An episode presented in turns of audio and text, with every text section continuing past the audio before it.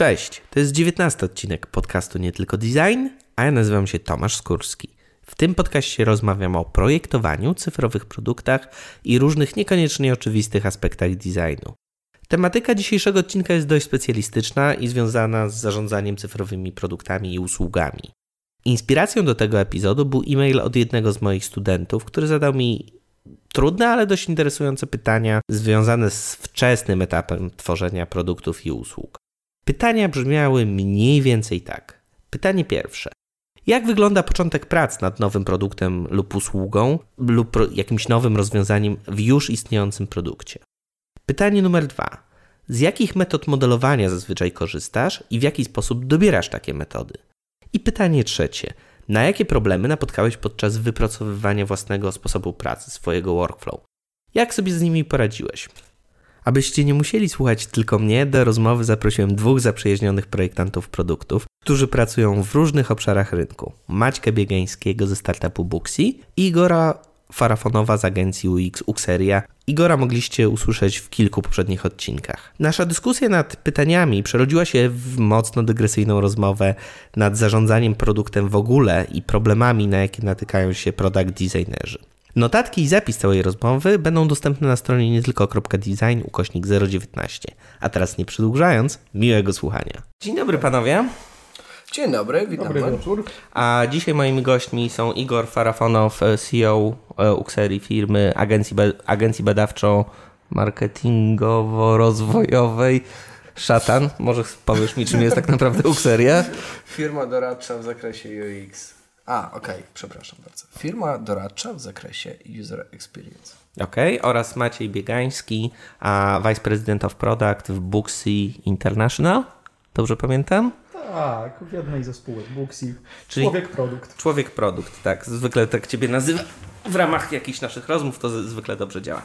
Okej, okay, a słuchajcie, spotkaliśmy się tutaj, ponieważ chciałem przegadać z Wami e, temat, właściwie kilka tematów, które dostałem od jednego z moich studentów, a, który zadał mi bardzo wredne i podchwytliwe pytania związane z tym, jak właściwie powstają produkty, a w jaki sposób porządkuje się e, kwestie rozwoju produktów i właściwie co się dzieje na tym najwcześniejszym etapie mm, tworzenia cyfrowych rzeczy. I pomyślałem sobie, że jeśli bym mu odpisał na tego maila, mm, którego mi wysłał, to tak naprawdę byłoby to trochę nieuczciwe. I pomyślałem, że zaproszę Was. Z perspektywy agencyjnej, czyli z perspektywy agencji UX, taką jaką jest Uxeria i z perspektywy e, startupu, jakim jest Booksy. No i oczywiście ja jako przedstawiciel korporacji e, też będę się wymądrzał, jak to w korporacji jest. E, I porozmawiamy o tym, jak się tak naprawdę tworzy cyfrowe produkty przez ludzi produkty. No dobrze, pierwsze pytanie, panowie. Boże, prawie jak randka w ciemno, nie? E, jak wygląda początek prac nad nowym produktem bądź nowym rozwiązaniem w już istniejącym produkcie? Maciek, jak to wygląda u Ciebie? Opcje są dwie. Opcja pierwsza jest taka, że pomysł na, na nowe rozwiązanie albo nową funkcjonalność przychodzi sobie przez yy, Customer Care. I to są rzeczywiście potrzebne rzeczy, o które proszą klienci. Mhm. I to jest pierwsze źródło. Co do zasady raczej ciężko jest z tym dyskutować, tylko należy policzyć, jak bardzo jest to powtarzalne, bo przy kilkuset tysiącach klientów, tak jak mamy w Booksy, e, nie jest miarą to, jak komu, jak pojedynczemu klientowi na tym zależy, jak głośno gardłuje, mhm. lub jak ogarniętego ma handlowca, który mu wydeptuje ścieżki, tylko jak, no jak często to się powtarza. Mhm. I przeważnie to przychodzi w sposób zdrowy wtedy, bo klienci zgłaszają problemy. Nasi klienci pracują sobie w sektorze health and beauty, to są e, barberzy, fryzjerki, salony masażu itd., itd., itd. I ci ludzie nie silą się na wymyślanie rozwiązań. Taki klient przychodzi e, ze zdrową potrzebą. Ja bym chciał, żeby tutaj mi się kalendarz tak bardziej do przodu planował. Nie do końca wiem, jak to zrobić, ale powinno być dobrze. Mhm. I chciałbym planować mój kalendarz dwa tygodnie do przodu. I to jest bardzo fajny materiał do pracy nad. Bo dostajemy nie dostajemy feature requesta w postaci żądania. Zróbcie to tak i tak i tak, bo ja gdzieś to widziałem. Tylko konkretny problem do rozwiązania. No dobra, ale sam mówi, że tych y, klientów jest kilk, kilkadziesiąt, kilkaset tysięcy. W jaki sposób jesteście w stanie nie wiem, zliczać, że te, ten request jest faktycznie, to, oczekiwanie mhm. waszych tych klientów docelowych, tych płacących, mhm. a jest suma summarum ważne, a nie, że należy je zignorować. Dawno, dawno temu w internecie wymyślono takie coś jak tagowanie rzeczy. Mhm. A, że całą komunikację mamy puszczoną przez interkoma. Mhm.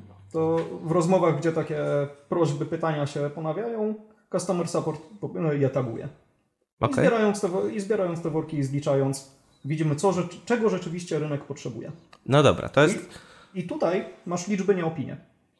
No, dlatego pytam, jakiego, mhm. jakich narzędzi a de facto to tylko używacie. To, to jest, jak powiedziałeś, pierwsza zdrowa metoda. A jaka jest ta yy, inna? A jaka jest ta przyjęta w biznesie metoda? Mhm. To jest mm, zgłoszenie funkcjonalności albo zgłoszenie nowego pomysłu w formie panaceum. W każdym SaaSie albo w firmie, gdzie istnieje sprzedaż, istnieją również y, obiektywne przeszkody przed y, dobrą sprzedażą albo przed zarabianiem pieniędzy. Mhm. Przy rozwiniętych siłach sprzedażowych prędzej czy później któryś handlowiec wpadnie na genialny pomysł, ale jak powiem, że brakuje mi... Y, zaraz, zaraz, czego mi brakuje? O, tutaj gdzieś widziałem u konkurencji taką funkcjonalność i powiem, że ona jest kluczowa i o niej opowiem, to ja będę miał problem z głowy, a development będzie miał co robić przez najbliższe parę miesięcy. A i przez to nie ben, nikt nie będzie mógł oczekiwać, że będę musiał cisnąć z KPI-ami, mhm. ponieważ. Nie, słuchaj, najważniejsze jest to, że części tego typu funkcjonalności klienci ich nie potrzebują. Więc cały wysiłek poświęcony na wymyślanie tego, doprecyzowywanie, specyfikowanie i na końcu development to jest krew w piach. Mhm. Dlatego też to, co ty mówisz, jest trochę takim miodem dla moich uszu, że z jednej strony macie feature by request, które tak naprawdę wynikają z ilościowej weryfikacji e, potrzeb waszych klientów, a z drugiej strony macie tak na dobrą sprawę kogoś, kto może przyjść i powiedzieć ambicjonalnie, że chce coś zrobić, albo przyjść i powiedzieć, że on potrzebuje wymówki do tego, żeby nie żeby realizować nie targetów, dokładnie swoich sprzedażowych. I te rzeczy trzeba bardzo ukracać, tudzież bardzo mocno weryfikować. A tutaj też moje pytanie w takim razie do Ciebie. Czy zdarzało Wam się tak, że przychodzi na przykład handlowiec i mówi, że słuchaj, mam bardzo ważnego klienta, on jest bardzo fajny, mhm. może zostawić u nas bardzo dużo pieniędzy i on potrzebuje danego feature'a. Wy o tym wcześniej nie słyszeliście, ale w jakiś sposób zweryfikowaliście mhm. na, na innych klientach, czyli trochę poszliście w drugą stronę, czyli zaczynając od, jednego, od jednego klienta, weryfikowaliście na pozostałych, czy to ma przełożenie biznesowe do tego, żeby zajmować się tym featurem? Ma. E, słuchaj, e, pierwsze pytanie, które zawsze zadajemy przy, e, przy różnorakich pomysłach, to jest ilu klientów tego potrzebuje. No tak. To jest Drugie pytanie to są którzy klienci. Fajnie jest wtedy, wtedy zebrać tyłek z wygodnego biura i pójść do takiego klienta i z nim porozmawiać w terenie, popatrzeć na niego. Znaczy, różnica między obserwacją a słuchaniem jest dość istotna. No i e, czy mamy czasami klientów, y, czy mamy czasami klientów kluczowych albo klientów, którzy stwierdzają, że jeśli tego nie zrobicie, to odejdę? Mamy. Y, przynajmniej dzisiaj odbyłem dwie rozmowy w tym stylu, że klient, jeśli, te, jeśli nie dostanie takiej funkcjonalności, to, to odejdzie. Trudno, niech odejdzie. Pozostałe paręset tysięcy klientów nie potrzebuje tej funkcjonalności. Ci, którzy dochodzą, też o to nie pytają. Znaczy, gdybyśmy robili produkt pod jednego klienta, gdyby to był produkt, który pakujemy w pudło i sprzedajemy do jakiegoś banku albo do korporacji za 8 milionów yy, pieniędzy, to wtedy owszem, tak, może moglibyśmy się posilić na robienie yy, feature'ów pod jednego klienta. Jeśli tych klientów jest setki tysięcy, a cennik jest dość płaski. Oni płacą po paręnaście, parędziesiąt, yy, niedługo będą jakieś droższe plany, ale mówimy o skali paru dziesięciu dolarów od klienta to dużo bardziej rozsądne jest poświęcić takiego pojedynczego klienta, a zachować spójność produktu. Sure. Ale... Bo jeśli ten produkt nam się rozlezie między palcami, to cały interes się może składać. Ale il, jeśli miałbyś tak porównywać, mm. jeśli, jeśli chodzi mm. o te pomysły zweryfikowane ilościowo versus te mm. pomysły per rectum, a to e, jak byś to ocenił procentowo? Ile jest tych sensownych, które wy, wynikają z liczb, a, a ile jest tych, które są często albo przez ego, albo przez wymówki, albo przez y, niezweryfikowane, niekwantyfikowalne mhm. wymagania czy partnerów biznesowych, czy nawet wewnętrznych y, co, interesariuszy. Tomek dołożył trzecią grupę. Uh-huh. Pomysły, które pierwotnie gdzieś tam wynikają z rozmowy handlowca albo kogoś, kto jest blisko klienta, I później przechodzą do etapu perrektu, gdyż albowiem osoba, która to przyjmuje, przetwarza to żądanie i zaczyna już wymyślać rozwiązania, które jej się wydawają dobre, wydają dobre, słuszne, a, następ, a, następnie z racji tego, że to są rozwiązania moje, są mojsze, mhm. już nam przedstawia rozwiązania. Jeśli uda nam się dojść do klienta i zapytać, o co tak właściwie Kaman z tym problemem, to okazuje się, że zasadnych rzeczy, które rozwiązujemy i wdrażamy jest tak z 60 parę procent, a w porywach do 20 to są tematy, które należy poddać głębokiej analizie i być może kiedyś wrócą. Okej. Okay. Dobra, Igor. I ty jesteś w zupełnie innej sytuacji, prawda? Tak, tak. No to jest tak, że do nas, jako do takiej firmy doradczej, przychodzą klienci, którzy zazwyczaj mają albo pomysł na pewną optymalizację, albo pomysł na pewien produkt, albo mają problem z tym, że nie mają pomysłu na to, a wiedzą, że chcą mieć pomysł na, na tego typu działanie. I z jednej strony posiłkując się doświadczeniem samej Uxerii, ale z drugiej strony też swoim własnym, jakby wcześniejszym, bo tak dla jasności tam w okolicach 2008 tej pierwszej bańki, gdzie pierwsze osoby w Polsce wzbogacały się na internetach i mówiły wow, jak super, fajnie, CPM-ki tak ładnie działają i tak dalej, to e, co było ciekawe, robiłem około, nie wiem, no może z 30 projektów, które nigdy w życiu nie ujrzały światła dziennego albo ujrzały w takiej postaci, że były nie do, nie do sprzedaży.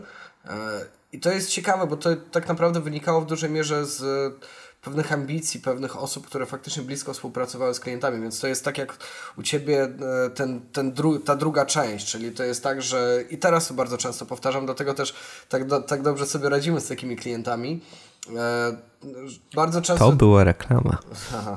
E, dlatego też bardzo...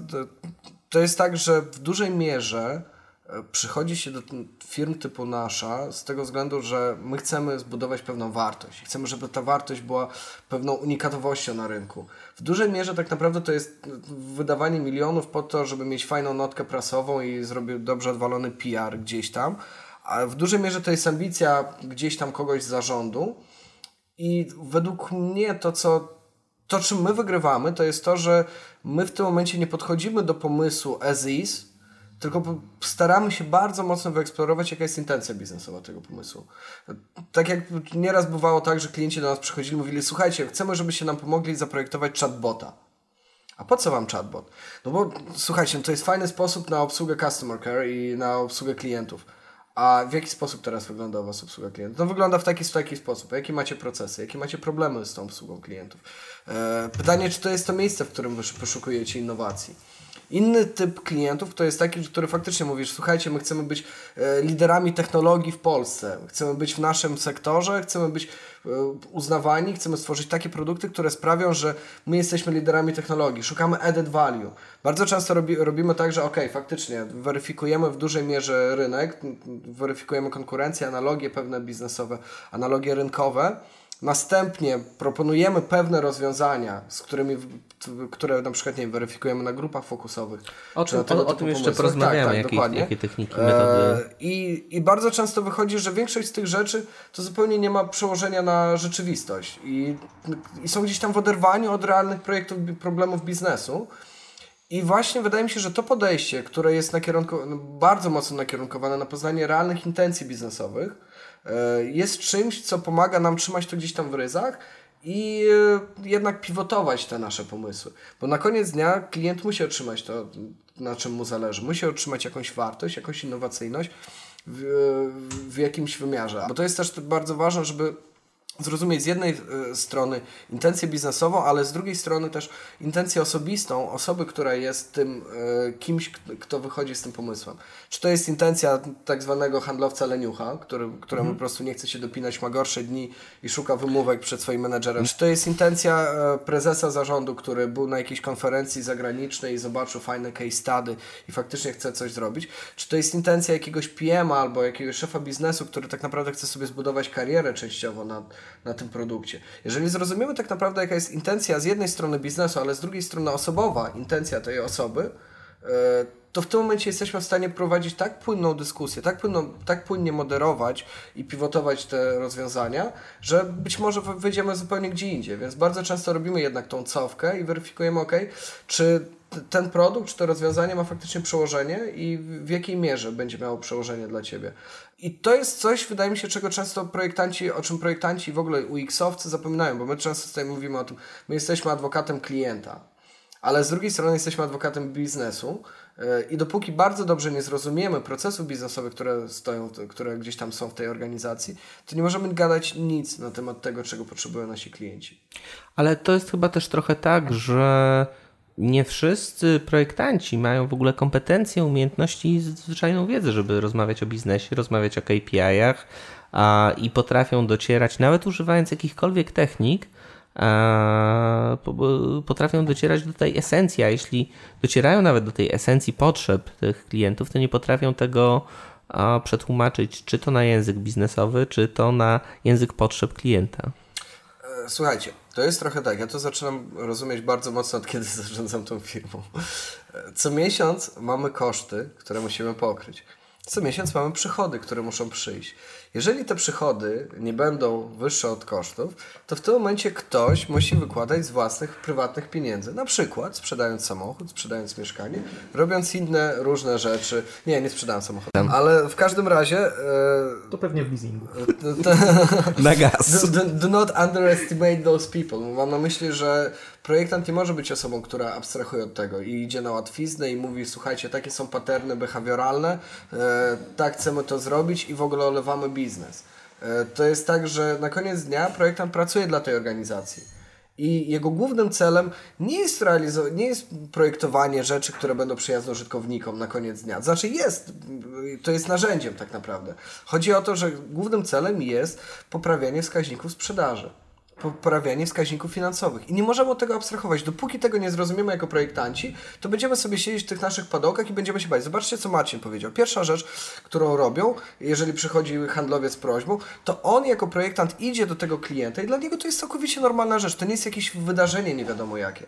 To jest całkowicie normalna rzecz, że on idzie do tego klienta i on razem z handlowcem tam się spotyka. Dokładnie, tak. Stara się zrozumieć intencje. Ale też przyznajcie, że nie zawsze tak było. W sensie, że nie zawsze wizja i myśli związane z rozwojem produktu a mieliśmy na tyle dużo pokory, żeby weryfikować to z ludźmi z realnymi klientami. Wiesz co, Tomek, to jest ciężkie, no, no umówmy się. E, wyrwanie się z zabiórka, z wygodnego świata, gdzie jest klimatyzacja, e, siedzę sobie na pufie, muzyczka mi gra. Mój, mój, mój, mój, monitor 4K i Spotify. Tak, z... moje, tak, moje 4K EIZO, y, Spotify na uszach i muszę się teraz zebrać, przykleić uśmiech do twarzy, a następnie się wybrać do hmm, klienta, który gdzieś tam w toku rozmowy dojdę do, tego, do tej wiedzy, którą chcę pozyskać, ale na początku słyszę pół historii życia i jak bardzo klient jest wkurzony tym, że przez pół godziny Booksy nie działało w zeszłym miesiącu i zgubiliśmy jego parę wizyt i później klienci by stanęli w drzwiach, to to wszystko jest naprawdę olbrzymią barierą przed rozmową z tym klientem. Rzadko się zdarzają klienci tacy super pozytywni, że spadasz do tego klienta, tak, tak, wszystko jest niesamowicie, ale ja tutaj mam taką potrzebę i jak ją rozwiążecie, to też będzie niesamowicie. Nie, nie proza życia jest taka, że idziesz do klienta głęboko rozczarowanego wszystkimi błędami, które zrobiłeś. U, i to boli. ale, ale to chyba jest cudowny taki reality check i powoduje, że wiesz, że musisz spinać się dużo bardziej, żeby znaczy nie, to staje się standardem, bo w pewnym momencie, ja też tak kiedyś swe, swego czasu w ogóle z, zaczęło się od tego, że jak byłem projektantem, to zawsze podważałem badania z użytkownikami, bo twierdziłem, o, no bo... Yy, użytkownicy zawsze... się nie znają. No, no, tak, no, znaczy, no może nie aż tak, ale, ale fakt jest faktem, że myślałem, że o, taki audyt ekspercki to da więcej niż badanie na użytkownikach i tak dalej.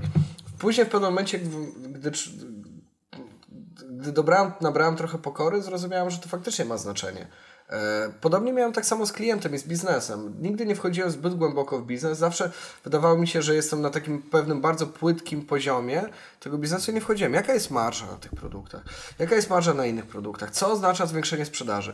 Jak mi znajomy kiedyś mówił, że oni uruchomili kampanię i faktycznie zaczęli bardzo mocno żreć, tylko że co z tego, że na przykład, to była akurat ubezpieczeniówka, co z tego, że nagle wyszło, że szkodowość wśród tych grup odbiorców była tak duża, że nagle okazało się, że rentowność produktu e, jakby na całej skali jest znacznie spada. Więc te, te, bez głębokiego zrozumienia Ale biznesu... czekaj, czekaj, czekaj, czekaj. No. To tu mówimy o dwóch różnych rzeczach. Tu, tu mówisz o rentowności produktu i o, jego, i o tym, jak jest zaprojektowany. Mogę zrobić doskonałe kwadratowe koło. I ono będzie w swoim designie piękne, tylko nie pojedzie. Natomiast no, ja bym te dwie rzeczy jednak trochę rozdzielał. Mhm. Dobra, wiecie co, jak ja myślę o korporacji, to najczęściej myślę o tym mm, w ten sposób, że a najczęściej projektami, które są realizowane, realizowane wewnątrz firmy jest tak jak ty Igor powiedziałeś. Często jest tak, że któryś z dyrektorów, wiceprezesów czuje, że ten kierunek jest słuszny i bardzo często ich intuicja jest y, słuszna mhm. i potrzebna, Albo, tak też się zdarza, czy nie wiem, z mojego doświadczenia, czy z doświadczenia moich znajomych, mm. e, że mm, osoby, które tak długo chodzą według, wokół pewnych projektów, mm. według, bądź są na tyle męczące mm. i e, mają pewne potwierdzenie swoich test, czasem błędne, ale są tak uciążliwe w, w mm. kreowaniu swojej wizji, a że doprowadzają najzwyczajniej w świecie do tego, że ten zarząd, ten dyrektor mówi: Dobra, masz tak, tak. tutaj nierealny budżet. Mm i za te pół miliona czy za ten milion spróbuj zbudować to, co chcesz zrobić. Czyli co, sprowadzasz to do trzech przypadków, że albo ktoś ma wielkie kochones, albo łeb jak szafa gdańska, albo mocne plecy? E, wydaje mi się, że to jest bardzo dobre uproszczenie.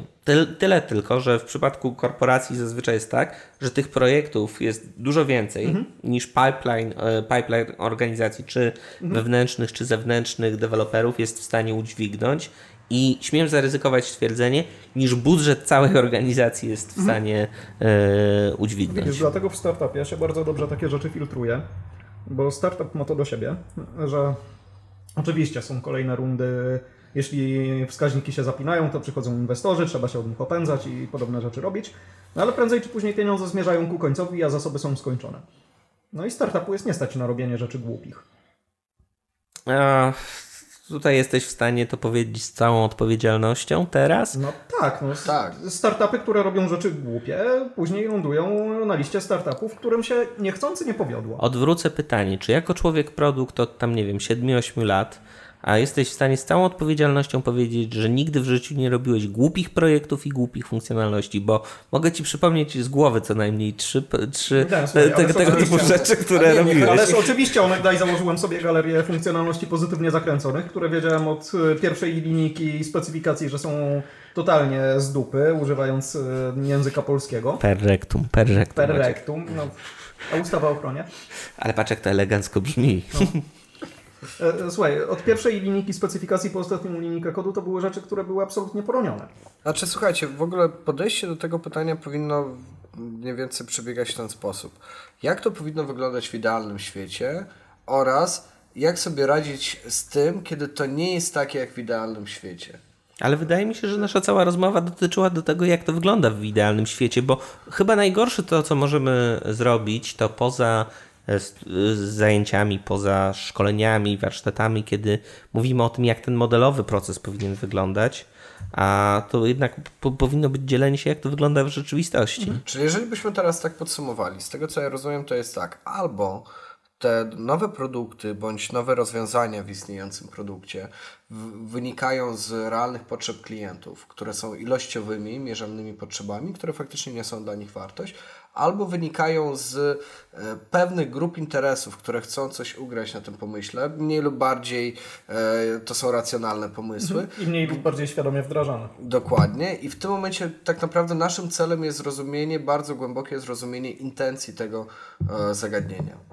Tak, jeszcze dodałbym trzecią grupę, czyli kierowanie się intuicją, niekoniecznie w mhm. oparciu o interesy, tylko faktycznie czy o intuicję, czy o wiedzę biznesową, a i po prostu świadomość też bądź obserwację tego, jak to wygląda na innych rynkach, w innych krajach. I... Tak, ale wiesz co, ja, ja, ja trochę jeszcze bym ostrożnie podchodził do tej intuicji. Pamiętam, że niedawno byliśmy na jakiejś konferencji, wspólnie zresztą siedzieliśmy, jakoś wyśmiewaliśmy jakąś prezentację, e, być może niesprawiedliwie. E, chłopaka, który wyszedł i powiedział, że o, w ogóle cały ten research jest bez sensu, my zrobiliśmy sobie produkt i zobaczcie, ten produkt gdzieś tam w Afryce wyszedł, taki jakiś dla hoteli produkt typu Booking czy coś tam, który nam wypalił i wyszło wszystko fajnie, nie?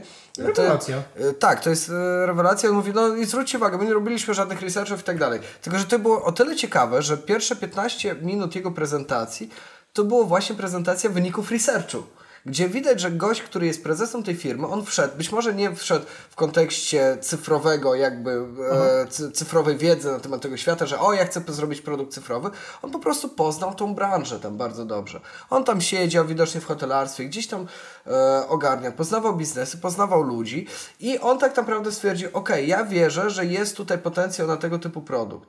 Więc to też trzeba rozdzielić kilka rzeczy. Jedna rzecz to jest in, intuicja, która wynika z bardzo dobrej znajomości e, rynku, na którym działasz, a druga rzecz to jest intuicja na poziomie takim, że o, fajnie by było coś zrobić, bo ktoś tam to ma. Nie? I mhm. też rozdzielmy te rzeczy. Mhm. Miejmy więcej pokory do tych ludzi, którzy znają dobrze rynek i oni mają jakieś wyczucie w tym rynku. Panowie, z jakich metod zazwyczaj korzystasz i w jaki sposób dobierasz metody poznawania tych potrzeb y, klientów, tych potrzeb użytkowników, którzy mają tego produktu używać, co ma konkretnie wpływ na wybór.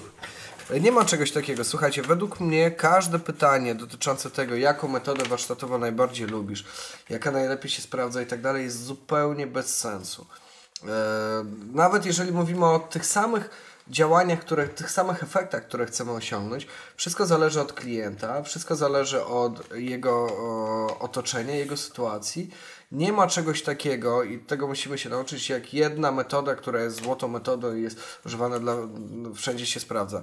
Więc być może to wytniemy, więc yy, ja na przykład mam takie przemyślenia odnośnie design thinking ale to chyba obydwaj mamy, tak już tak. szydziliśmy z tego wielokrotnie. Tak, no ale nie, nie mówię nawet o tym, o tym całym e, tej burzy wokół tego i tego, że jak wszyscy coache zaczęli do tego podchodzić, ale chodzi mi o jedną rzecz. Kilka, wielokrotnie nawet wręcz bym powiedział, żeśmy przeprowadzali e, warsztaty takie które nie nazywaliśmy celowo design thinking, ale miały faktycznie dużo wspólnego z design thinking.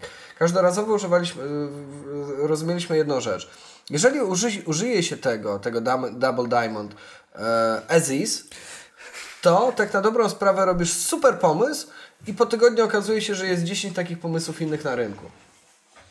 I w, w tym jest rzecz, że nie ma jednej metody, która sprawi, że e, do, doprowadzisz swój produkt do celu, swój, swój, dojdziesz do swojego celu. To, co my musimy robić, to jest tak naprawdę stosować bardzo sprytny miks różnych metod, które są bardzo precyzyjnie dobrane pod A, konkretny problem, z którym, do którego podchodzisz, konkretnego klienta, z którym się borykasz, bo to jest też tak, że inne rzeczy zadziałają na innych klientów. No tak, ale tutaj absolutnie masz rację. Natomiast y, pytanie też, y, nie we wszystkich obszarach jesteśmy specjalistami, ekspertami domenowymi, jak to się Pytanie też, co robić w takiej sytuacji, kiedy masz, nie wiem, zaprojektować jakiś produkt bankowy dla, nie wiem, dla osób powyżej 65 roku życia, a czy aplikację dla dzieci w wieku 12 lat. Jak wtedy się zachowujesz? Co wtedy robisz? Jakie masz do tego podejście? Trzy rzeczy. Wydaje mi się, które musisz wiedzieć i trzy odpowiedzi, które musisz e, sobie sam, znaczy trzy pytania, na które musisz sobie sam jako projektant znaleźć odpowiedź. Pierwsze, czego potrzebuje biznes, drugie, czego potrzebują klienci, trzecie, co oferuje rynek. I i tak na dobrą sprawę, podchodząc do każdego zagadnienia, i z tego co widzę, to nam w Uxerii sprawdza się idealnie i to podpasowuje, coraz bardziej jestem zaskoczony, że do każdego projektu nam pod, e, tak naprawdę to podejście pasuje. Za każdym razem, gdy do nas przychodzi klient praktycznie z różnymi problemami, to nagle wychodzi, że to się sprawdza. Z jednej strony analiza potrzeb biznesowych, z drugiej strony analiza potrzeb klientów, z trzeciej strony analiza tego, co jest na rynku. A jak to mhm. robić, to już jest wtórne. Czy to są IDI, fokusy, czy e, benchmarki, Baymardy i tak dalej, i tak dalej, i tak dalej. Samych źródeł informacji, czy NN grupy i tak dalej. Samych źródeł informacji jest gro. Tak jak przy, chociażby przy projektowaniu. Maćku? W startupie, gdzie zasoby projektowo-UX-owe są skończone i nie mamy wachlarza projektów, co miesiąc y, innego klienta w innym kraju i to się naprawdę bardzo nie różni, jednak te metody są powtarzalne. I tak, jak, y, I tak jak y, sobie rozmawialiśmy o tym, jak się pomysły pojawiają, takich cykli ich walidacji jest również bardzo podobny. I oczywiście nie bawimy się w klejenie karteczek i w rozpinanie sobie biznes na ścianie, bo nikt na to nie ma czasu. Pamiętajcie, że, pamiętajcie, że część pomysłów może być wdrażana na, jako MVP, to jest wręcz metoda sprawdzenia. Czyli cała ścieżka, cała metodologia rozbijania tego na potrzeby klienta, lecimy totalnie na skróty. Robimy z tego kadłubek, wypuszczamy, wypuszczamy na jakiś kawałek rynku, zażarło, dobrze. Rozwijamy dalej i zastanawiamy się, co w tym można polepszyć. I wtedy już możemy drążyć e, potrzeby klienta. Nie zażarło, zabijamy. Mhm. Czyli co, uważasz, że twoja rola jako człowieka produktu właśnie na tym momencie, w tym momencie, żeby zazwyczaj spędzić trochę czasu z klientem, wyciągnąć z niego to, to jakie są realne potrzeby, a następnie... A następnie e... wypuścić MVP jak najszybciej i ono się samo testuje.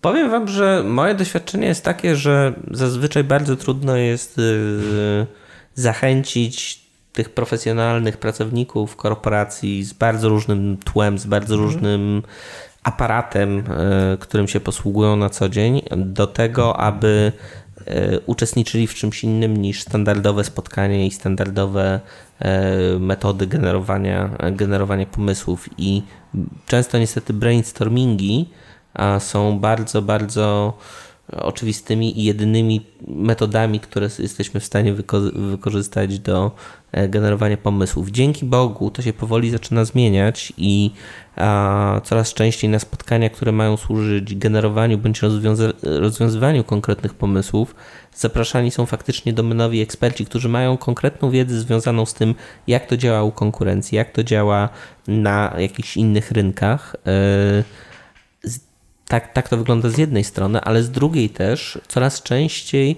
przynajmniej w tym obszarze, w którym ja działam, y, mamy badania z użytkownikami i faktycznie szukamy metod i szukamy rozwiązań i szukamy nisz, które można by było zapełni, zapełnić i w jakiś sensowny sposób e, zaadresować. Więc nawet w tym takim hardkorowym biznesie, który nie zajmuje się do końca e, tworzeniem oprogramowania, czy mm, tylko de facto taką hardkorową mhm.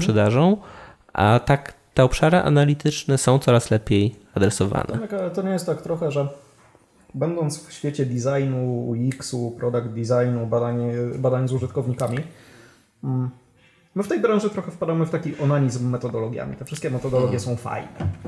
Kleimy kolejne karteczki, rysujemy wielkie wykresy, mapujemy potrzeby użytkownika, robimy y, y, customer experience, customer journey, nazywamy to wielkimi słowami Później, I później usiłujemy przyciągnąć takich ludzi z biznesu, czyli wyjadaczy branży, czy to jest branża motoryzacyjna, czy to jest branża health and beauty, czy, czy sportowa, czy, czy jakakolwiek. Sportowa. I siadamy tych ludzi i mówimy, słuchaj, my taki mamy piękny proces i ty teraz z nami myśl o tym użytkowniku. O tym użytkowniku. I to jest tak, jakbyś poprosił kogoś o żonglowanie granatami. No, jeden, drugi jakoś mu się tam uda złapać, a trzeci mu się wypsnie, bo to jest y, nie jego kawałek, y, to jest nie jego kawałek świata, my robimy błąd e, pychy. Bo wciskamy ich na siłę w nasze metody, którymi my pracujemy, zamiast czasami takiego eksperta dziedzinowego posłuchać, postawić mu piwo i powiedzieć: Wiesz co, opowiadaj. Masz tutaj trzy godziny, ja, będę, ja w sobie wezmę z pokorą notatniczek i będę pisał. Być może 70% z tego, co zapiszę, poleci do kosza. Pozostałe 10% to będą problemy osobiste gościa z jego żoną. Ale to, co zostanie, to będzie wiedza, której byśmy nigdy nie pozyskali, klejąc śmieszne karteczki po, yy, po ścianach. Y, tutaj, tutaj tego nie słychać, ale my tutaj z Igorem bardzo intensywnie kiwamy głową przy prawie każdym zdaniu. Natomiast fakt jest faktem, że wydaje się, że nasza branża i nasz rynek kształtuje faktycznie taki zbyt idealistyczny obraz i e, kształt tego, w jaki sposób powinny wyglądać procesy UCD. To jest to, trochę jak ten stary plakat dotyczący workflow e, user centricity i tak dalej. No, to, to jest tak, że spotykam się z osobami po studiach, które przychodzą do mnie i mówią tak, co ja bym chciał zajmować się strategią UX. Ja bym chciał... za 10 lat. No, no, znaczy, no trochę tak, no, ale z drugiej strony to jest tak, że halo, jest mnóstwo, mnóstwo rzeczy, których powinieneś się nauczyć po studiach. I, ale to, to jest trochę tak, że na sam początek, tak na dobrą sprawę, nauczmy się woskować ten samochód, wyrabiać w sobie pewne odruchy, które spowodują, że my jako projektanci będziemy się w jakiś sposób doskonalić w naszym zawodzie. I nie, nie bądźmy, y, nie, nie żyjmy w tym idealistycznym świecie narzędzi warsztatowych, klocków Lego i post-itów pięknie przyklejanych na ścianę, które widzimy, mhm. tylko zacznijmy zajmować się naprawdę konkretem biznesem. Absolutnie zgadzam się z Tobą, że wszyscy, wszyscy bez wyjątku, jak tutaj trzej siedzimy, każdy z nas już ten etap prawdopodobnie ma za sobą, ale doskonale wiedzieliśmy, nie wiem, 5, 7, 10 lat temu, jak projektować interfejsy, jak robić rozwiązania internetowe, jak tworzyć modele biznesowe dla produktów, a dopiero teraz mhm. jesteśmy w stanie poważnie porozmawiać, jak pewne rzeczy rozwiązywać. To jest jedna rzecz. A no. druga to jest pojazd, jeśli chodzi o klocki Lego. Absolutnie się z Wami zgadzam, że klocki Lego są strasznie infantylną metodą dla większości rozwiązań. Ale z drugiej strony, Maćku, jak masz y, rozmawiać z ludźmi o różnym aparacie intelektualnym, mhm i masz na przykład zaprojektować jakąś usługę, to klocki Lego są tym jednym wspólnym denominatorem, które powodują, że oni są w stanie to sobie wyobrazić i stworzyć. No, nie, zupełnie, zupełnie w to nie wchodzę. Uważam, że to jest po prostu takie e, bojaźliwość na pewnym poziomie i tak, takie chodzenie na pewnym poziomie, które no, no nie, tro, trochę nie przystoję, jeżeli mówimy o poważnych sprawach, jakim jest, jakim jest, jest biznes tak naprawdę. Mówisz I, o klockach Lego tak, teraz? Tak, mówię o tego typu metodach warsztatowych. Panowie, na jakie problemy napotkaliście podczas wprowadzenia własnego workflow, tworzenia w organizacji, w firmie własnego pro, e, sposobu pracy? Jak radziliście sobie z, z problemami? Wyobraź sobie, że przychodzisz do firmy, a jesteś, nie wiem, dziesiątym, piętnastym zatrudnianym pracownikiem i co się dzieje dalej? Więc pierwszy problem, który napotykasz przychodząc do firmy jako projektant, do firmy, która ma jakiś produkt i jakiś biznes, jest taki, że wszyscy mają jakieś wyobrażenia o produkcie. Że każdy się zajmuje. Tak, każdy się zajmuje produktem. Wszyscy jesteśmy designerami, wszyscy jesteśmy produktowcami i w zasadzie my się, wiemy, my się znamy na produkcie, gdyż albowiem go sprzedajemy od jakiegoś tam czasu, albo go albo z nim biegamy do klientów, albo jesteśmy customer supportem i okazuje się, że wychodzisz ze stanu zerowego, wiem nic. Więc pierwszy problem, który musisz obsłużyć, mm, to jest problem tego, żeby przeskoczyć tych wszystkich ludzi. Znaczy, nie dać się wbić w niewiedzę i zacząć słuchać customer supportu, który zawsze się koncentruje na problemach, no bo ludzie nie przychodzą do customer supportu wtedy, kiedy są szczęśliwi, a wtedy, kiedy mają jakiś problem do rozwiązania. Musisz przestać słuchać sprzedawców mhm. i musisz przestać słuchać marketingu. I to jest pierwszy problem. Przeskoczyć tych ludzi i skontaktować się z klientem. Mhm. Jeśli jako projektant uderzysz od razu do, tak jak w przypadku firmy, w której pracuję, do fryzjerów, do y, makijażystów, do salonów spa i tak dalej, i tak dalej. Czy jeśli zaczniesz rozmawiać z realnymi klientami, ich słuchać ich potrzeb, to przeskoczyłeś pierwszy najważniejszy problem, czyli wyobraźnia versus rzeczywistość, versus oczekiwania klienta. No tak, ale z jednej strony mówisz, żeby się pozbyć tych proksy, które e, mamy. Tomek, ja nie mówię, żeby się ich pozbyć. Ja mówię o tym, żeby szukać wiedzy u źródła. Okej, okay, dzięki. Tekst, który u mnie po firmie chodzi, to jest nie siedzisz w głowie amerykańskiego fryzjera. I to jest podsumowuje większość problemów, które my mamy z aplikacją i z tym, że oczekiwania klientów, które przechodzą y, przez y, jakieś warstwy, właśnie customer support, sprzedawców, kogokolwiek, niestety, kiedy do ciebie zawierają, już mają rozwiązania. Czyli Customer Support stwierdza, że chciałby wprowadzić taką funkcjonalność, nie do końca pamiętając o co klientowi chodziło. Dobra, ale poza tą częścią mhm. związaną z tym, żeby y, pojawić się bardziej w głowie, mhm. y, w głowie amerykańskiego czy hinduskiego fryzjera, mhm. a jest kwestia natury organizacyjnej, mhm. jak to zorganizować z programistami, z y, mhm. frontend deweloperami, z mhm. mitycznym zarządem bądź mhm. biznesem, który odpowiada za płacenie regularnych mhm. pensji. I jak y, to dograć z nimi? Moje doświadczenie projektowe wskazuje, że development, y, developer jest tak oszczędnym w ruchach i leniwym zwierzęciem, że uwielbia dostawać jasne specyfikacje. To oznacza to mniej problemów w implementacji, lepszą implementację, łatwiejsze testy. Więc y, to, co dostarczasz deweloperowi jako projekt, jako mockupy, jako rozrysowane use cases, jest to dobrze zaprojektowane, powoduje, że ten deweloper jest szczęśliwy i się czuje, czuje że rozumie, e, że rozmawia z człowiekiem, który się zna. Jeśli deweloper to czuje, to dla ciebie jako projektanta przestaje być problemem. To, to, już nie jest problem, tak? Rozmawiacie jak równy z równym. Ty wiesz, czego oczekujesz, masz to rozrysowane, on wie, jak to zaimplementować. No chyba, chyba, że mamy do czynienia ze skrajnymi przypadkami, które czasem się zdarzają, no ale... No ale to już nie jest rola projektanta, a psychologa. A, I takie przypadki też wiemy, że się zdarzają. Czasem. Znaczy wiesz, obydwaj znamy Tomek y, deweloperów z wybujałymego, jak również projektantów z wybujałymego. A kto pierwszy bez winy, niech rzuci kamieniem. Dokładnie. A... Żaden workflow tego nie przeskoczy. E, tak. No dobra. Programiści, pomimo jakichś problemów, są tym mniej kłopotliwą częścią mhm. tego równania. A jak to wygląda, jak przychodzisz do startupu i musisz wywalczyć swoje poletko albo e, sensownie zaimplementować swój proces projektowy rozmawiając z biznesem, z zarządem, z metaforycznymi ludźmi, którzy płacą pensję. Albo dają to nawet akcje. nie są metaforyczni ludzie, którzy płacą pensję, to są fizyczni ludzie płacący ci, płacący ci miesięczną fizyczną pensję. Tak, tam nie ma miejsca na żadną metaforę. E, z nimi też się nie rozmawia szczególnie trudno, ponieważ zatrudnienie cię z powodu jakichś konkretnych umiejętności. Zatrudnili cię dlatego, że jesteś dobrym projektantem. Albo zatrudnili cię dlatego, że ktoś im powiedział, że potrzebują projektanta i zupełnie przypadkiem wyszło tak, że... No dobrze. Jeśli zatrudnili cię dlatego, że jesteś dobrym projektantem, to zwykle nie ma problemu. Mhm. Ale jeśli zatrudnili cię dlatego, że ktoś im powiedział, że potrzebują projektanta, to mhm. co wtedy? To wtedy musisz momentalnie, momentalnie, w ciągu dwóch, trzech miesięcy poznać produkt, do którego doszusowałeś, lepiej niż ktokolwiek inny w firmie. Czyli te mityczne 100 dni, tak? Tak. Może to nie jest 100 dni, bo tylu dni nie masz. Y, ja osobiście przychodząc do nowej firmy, zastrzegłem sobie, że przez pierwszy miesiąc nie narysuję ani piksela. Mhm. Nic nie narysuję, nic nie zaprojektuję, o niczym się nie wypowiem, będę chodził i słuchał.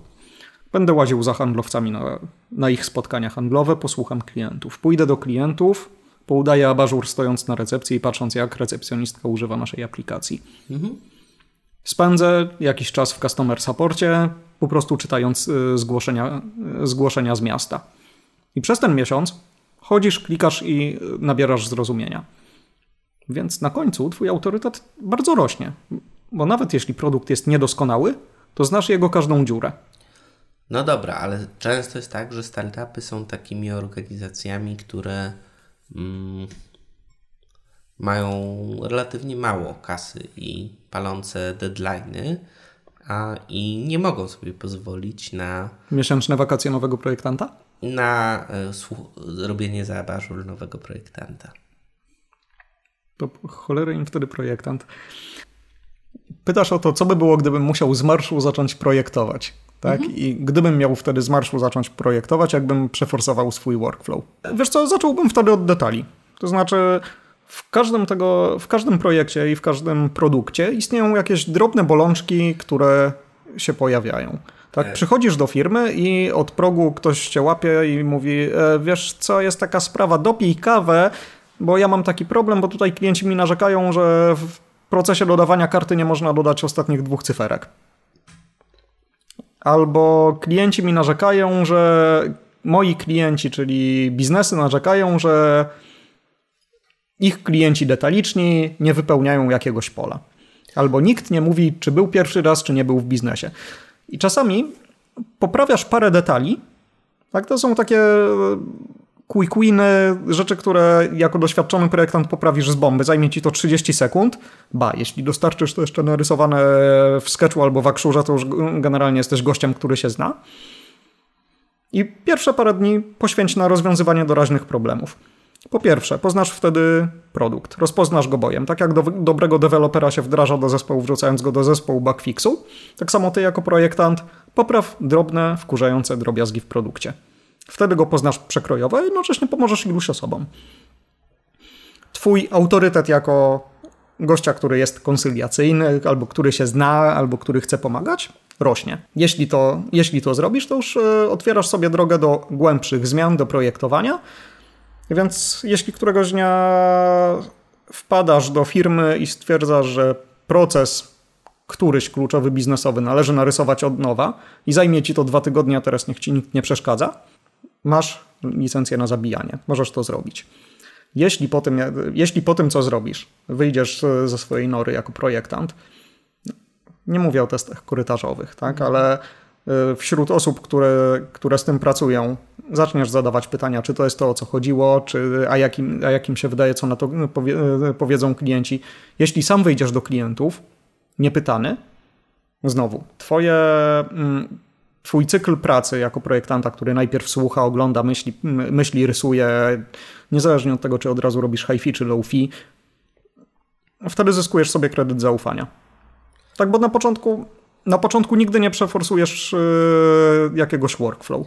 Ale zgodzisz się ze mną, że yy, pierwsze trzy miesiące to jest tak naprawdę ostre zapierniczanie i ekstremalnie ciężka praca po kilkanaście godzin, nawet jeśli to się sprowadza do faktycznie robienia za abażur, mhm. ale układanie sobie w głowie mnóstwa rzeczy i po prostu myślenie o tym, a które procesy, które obszary Y, które rzeczy w tym produkcie, mhm. do którego zostałeś przyjęty, do zarządzania nim, mhm. są tak naprawdę najważniejsze? Mm, to, które procesy są najważniejsze, bardzo często wiesz na wejściu. Nie zatrudnia projektanta płacąc mu cokolwiek, jeśli nie czuje, że ma problemy. O, to A, tak, tak, jeśli chodzi o problemy. To ja wam powiem z perspektywy mojej, e, ponieważ... Agency agencyjnej. Tak, to znaczy agencyjnej, doradczej E, tego typu rzeczy. Ja w pewnym momencie faktycznie zobaczyłem, jak to jest, jeżeli mamy jakiś proces i mamy ludzi, którzy to realizują, w jaki sposób sobie zagwarantować wysoką efektywność realizacji danego projektu i powtarzalność sukcesu. W ten sposób bym to wręcz e, nazwał. Ponieważ projekty są bardzo różne i pomimo tego, że sprowadzamy do pewnych zmiennych je E, które są w miarę stałe, to tak jak wspominałem, narzędzia są bardzo różne, które wykorzystujemy. Zacząłem zastanawiać się na ten temat, w jaki sposób e, można zagwarantować sobie to bezpieczeństwo, które nam sprawi, że każdy z tych projektów jest realizowany na wysokim poziomie. Z punktu widzenia agencji czy firmy doradczej, kluczowe jest to, żeby gwarantować klientowi wysoką jakość, niezależnie od tego, kto robi, wykonuje ten projekt. Natomiast u mnie pojawił się trochę inny problem. W jaki sposób zagwarantować dobrą relację z klientem? Bo e, dlaczego, dlaczego to się stało z problemem? Bo pomimo tego, że osoby mają bardzo dobre kompetencje projektowe, nie zawsze gwarantuje to nadal sukces. I to jest niesamowite, że mam dobrych ludzi, którzy dobierają dobre metody narzędzia, dobre narzędzia, mhm. a mimo to nie zawsze klient jest tak samo zadowolony. Więc to, co my zaczęliśmy i w ramach tego workflow faktycznie zaczęły się pojawiać takie problemy, że klient zaczynał się zwracać do nas, słuchajcie chłopaki, dziewczyny, no nie do końca mi coś tam leży. E, I, i tu jest tak naprawdę pojawiło się, pojawiają się pewne dwie rzeczy, które my zaczęliśmy kontrolować. Pierwsza rzecz, no to jest wiadomo e, bardzo, bardzo mocno i to działa i pomimo tego, że ja kiedyś to miałem w poprzedniej firmie i to zupełnie nie działało, ale bardzo mocno to wprowadziłem u nas, E, rozmawianie głośno o swoich projektach i między sobą i bardzo często operatywki, takie ad hocowe. Nie to, że raz w tygodniu robimy operatywki, niech każdy podzieli się projektem, bo to jest taka loża szyderców i to jest zupełnie niekonstruktywne. Chodzi A, o to, żeby... Nie zgadzam się z tym. To, znaczy, to, to, to, to zaraz, zaraz do tego przejdziemy. To jest w dużej mierze kwestia kul kultury, jak, kultury, jaką masz w organizacji. Tak, ale wszystko. z drugiej strony to jest tak, że zazwyczaj jeżeli robisz to tygodniowo, to każdy dzieli się efektami swojej pracy, a do efektów ludzie są przywiązani, więc jeżeli ktoś mu kiluje jego efekty, bo ma, wpada na lepszy pomysł, to nagle okazuje się, że ta osoba nie jest e, w stanie do końca przyjąć tej krytyki. Traktuję to trochę jak taka krytyka bolesna. Mhm. Dla, dlatego też u nas prowadziłem bardzo mocną kulturę wymiany zdania podczas procesu tworzenia. I to jest bardzo fajne, że my bardzo często na kartkach biegamy między sobą i pokazujemy te nasze projekty, dopóki jesteśmy w bardzo wstępnej fazie, albo wręcz nawet pokazujemy flow procesu, które chcemy zaprojektować, tylko po to. Czyli z jednej strony to jest bardzo silna wymiana wiedzy i pomysłów w ramach organizacji, która wynika z kultury organizacyjnej. Czyli nie ma zupełnie silosowatości. Każdy jest i do, do pewnej skali to jest, e, jesteśmy w stanie osiągnąć. My tam mamy 10 osób u nas w firmie i jesteśmy jeszcze w stanie to fajnie kontrolować i tym zarządzać każdy jest zaangażowany w każdy projekt, e, przez to jest bardzo duża wymiana wiedzy, przez to każda osoba wie, co się dzieje w którym projekcie, opiniuje się nawzajem, wymienia się fajnymi inspiracjami. Tak, tylko nie zapominaj, że macie bardzo homogeniczną grupę osób siebie w firmie. No tak, to jest, to jest prawda, ponieważ my jesteśmy firmą doradczą, więc mamy średnio pipeline 3-4 projektów jednocześnie prowadzonych. Mhm. Nie, to, tak I, mniej więcej. I zbiór kompetencji. Jesteście w stanie w takiej grupie się bardzo szybko Dokładnie, dokładnie. Tak, tak, więc patrzymy się jakby ze swojej perspektywy. Mhm. A druga rzecz, którą faktycznie dałem, to jest to, że nie ma czegoś takiego, nawet w ramach takiego agile'owego, scrumowego podejścia do prowadzenia projektów, nie ma czegoś takiego jak tygodniowe, e, tygodniowe demo daysy i tak dalej, i tak dalej. Kontaktujemy się z klientem tak często, jak to tylko możliwe.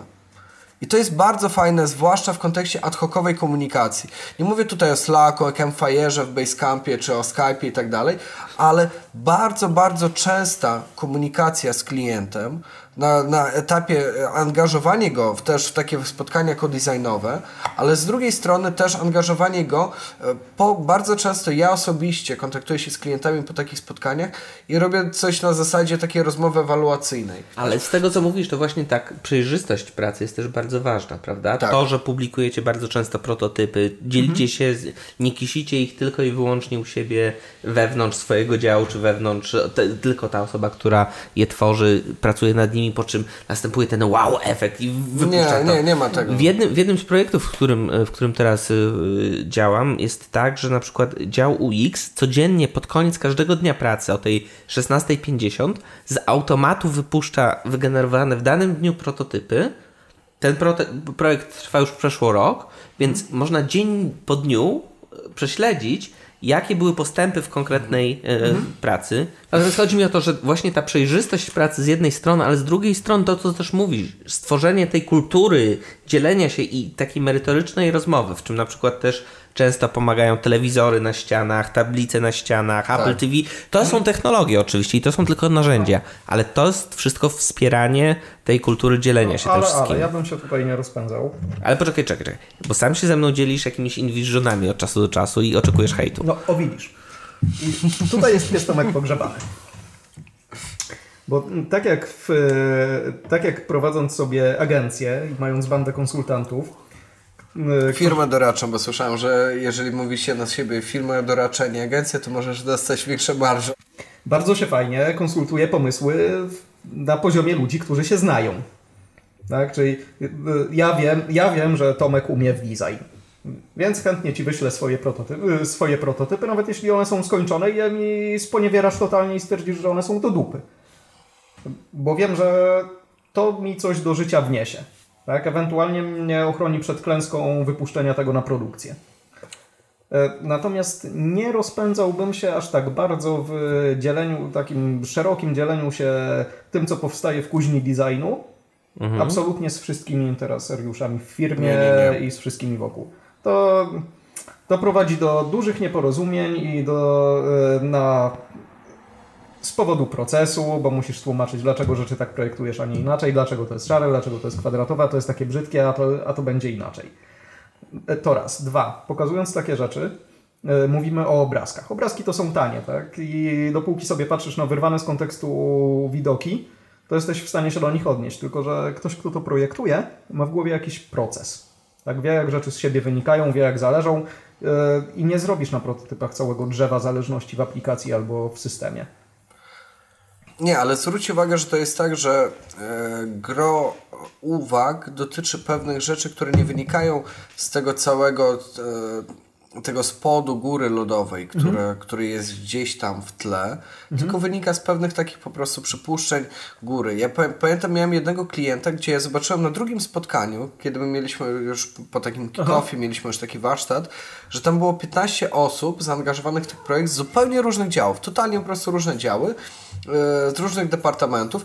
Widziałem, że każdy z nich ma coś do powiedzenia i każdy ma swoje przemyślenia odnośnie tego projektu. Każdy musi wyrazić swoje zdanie na ten tak, temat. Tak, i każdy musi wyrazić swoje zdanie, każdy, a co jeżeli tak, a co jeżeli tak, a co jeżeli tak i tak się zaczęli tak naprawdę bardzo mocno... Tak, a czy pan prezes to widział, a czy marketing się zgodził, żeby takie pantony były w internecie? E, tak, to no, znaczy nawet nie na tym poziomie, ale nawet na tym poziomie, że funkcjonalnym e, mhm. to mniej więcej i w tym momencie na co wpadłem, żeby tak wyeliminować te wszystkie dyskusje, stwierdziłem, ok, zróbmy jutro jeszcze dodatkowy dzień spotkania. Dwie godziny spotkania, gdzie będziemy sobie zrobić. E, przyszliśmy, e, siedliśmy i to dokładnie było w ten sposób wyglądało, że my siedliśmy do Photoshopa, ponieważ te e, grafiki to było Photoshop i Axure, miksowanie.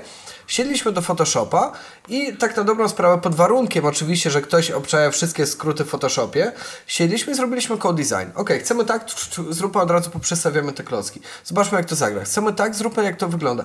Każdy był zadowolony, wróciliśmy do punktu wyjścia, do tego, na czym my byliśmy, po to, żeby to udowodnić, ale chcieliśmy tak naprawdę trochę podpracować ego każdego z, każdej z osób, która brała udział w tej organizacji. Ale na koniec dnia, z punktu widzenia firmy doradczej czy agencji, która mhm. faktycznie współpracuje z klientem, chodzi o to, żeby zrozumieć, dlaczego ci klienci w taki sposób podchodzą do tych projektów, dlaczego oni mają pewne rzeczy, na których im zależy i które chcą faktycznie wdrożyć do tego projektu.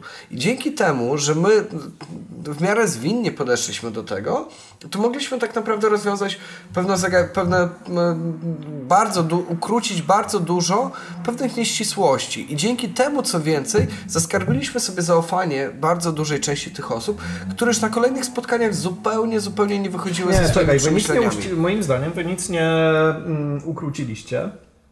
To znaczy nie ukróciliście nieścisłości, po prostu zatrzymaliście falę hejtu. Eska nie, eskalację żądań. Tak, ale na koniec dnia zwróć uwagę, że nie możemy podchodzić wrogo do tego, że klient ma swoje ego, które chce też podbudować. O, chodzi o różnicę tego, że mm, fi, y, nie agencja, tak?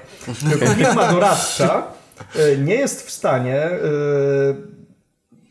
pozwolić sobie na luksus niezadowolenia klienta. Ten klient powinien być w dobrym stanie ducha, a przy okazji, znaczy przy okazji, a produkt, który mu wy dostarczycie, powinien wam przynosić dumę i powinien być czymś rzetelnym. Dobra, no to ja w takim razie od razu zadam tobie pytanie. Czy ty nie uważasz, że e, będąc szefem produktu e, mhm. w ramach organizacji, robisz też dokładnie to samo, tylko wewnątrz? Czyli tak naprawdę promujesz kompetencje swojego zespołu wewnątrz swojej organizacji, więc masz to samo ego do e, podbudowania wśród swoich klientów, wśród mhm. różnych interesariuszy swojej organizacji, tak jak my tak na, na dobrą sprawę jako firma outsourcingowa, która wchodzi do projektu. Znaczy tutaj wydaje mi się, że obydwaj mówicie tak naprawdę o jednej rzeczy, że tak naprawdę zaspokojenie potrzeb różnych interesariuszy, bez względu na to, czy jest to prezes Twojej firmy, czy są to inwestorzy, czy są to e, klienci po stronie organizacji, których zazwyczaj jest więcej, sprowadza się do odpowiedniej komunikacji i do odpowiedniego zaspokojenia ambicji ludzi, którzy uczestniczą w tym to projekcie. Ale nie mówmy o problemach komunikacyjnych. No znaczy, odnosząc się natomiast z, z mojej korporacyjnej strony do do meritum tego pytania, które tak naprawdę dotyczyło implementacji procesu. ci pytanie? Strasznie, a, ale odpowiadaliście bardzo ciekawie. Natomiast odnosząc się do samego meritum pytania, wydaje mi się, że e, zmiana procesu, zwłaszcza w korporacji, to jest, mówiąc wprost, orka na ugorze. Zmienienie filozofii pracy organizacji, zwłaszcza w obszarze software developmentu i udowodnienie du całej dużej organizacji, że design ma sens, że przeprowadzanie badań ma sens, że e, że badania przed wdrożeniem już gotowego produktu na rynek mają sens, że regularne przeprowadzanie badań po każdym sprincie ma sens. To jest e, tak heroiczna praca, którą trzeba przeprowadzić, że tak naprawdę wykracza to poza te wszystkie książki, które wszyscy przeczytaliśmy i poza te wszystkie błędy, które wprowadziliśmy i nie ma tak naprawdę jednej złotej metody.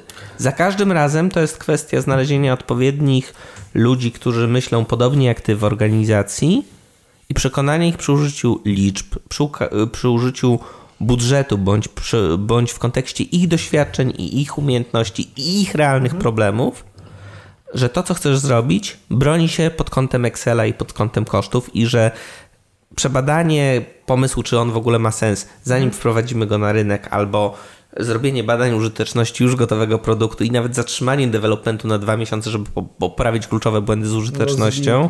No, nie w mojej rzeczywistości. Nie, nie, nie. Ale nie, nie, nie, znaczy, Wiecie, A, ale, ale przepraszam, w mojej. Ale u ciebie, tak, tak ciebie na to stać. Ale wiecie, ja, ja mam Nie kolegę, mnie, tylko moją firmę. Bardzo, ja mam kolegę bardzo dobrego projektanta, który też mówił, jego strategia jakby wdrażania pewnych e, rzeczy funkcjonalnych była taka, że on zanim odbyło się takie demo, na którym on prezentuje wszystkim, on podchodził bezpośrednio do każdego interesariusza, bo wiadomo, że w grupie jest siła, ale w bezpośrednich relacjach ludzie nie są aż tacy silni tak. w takim bezpośrednim Aha. kontakcie.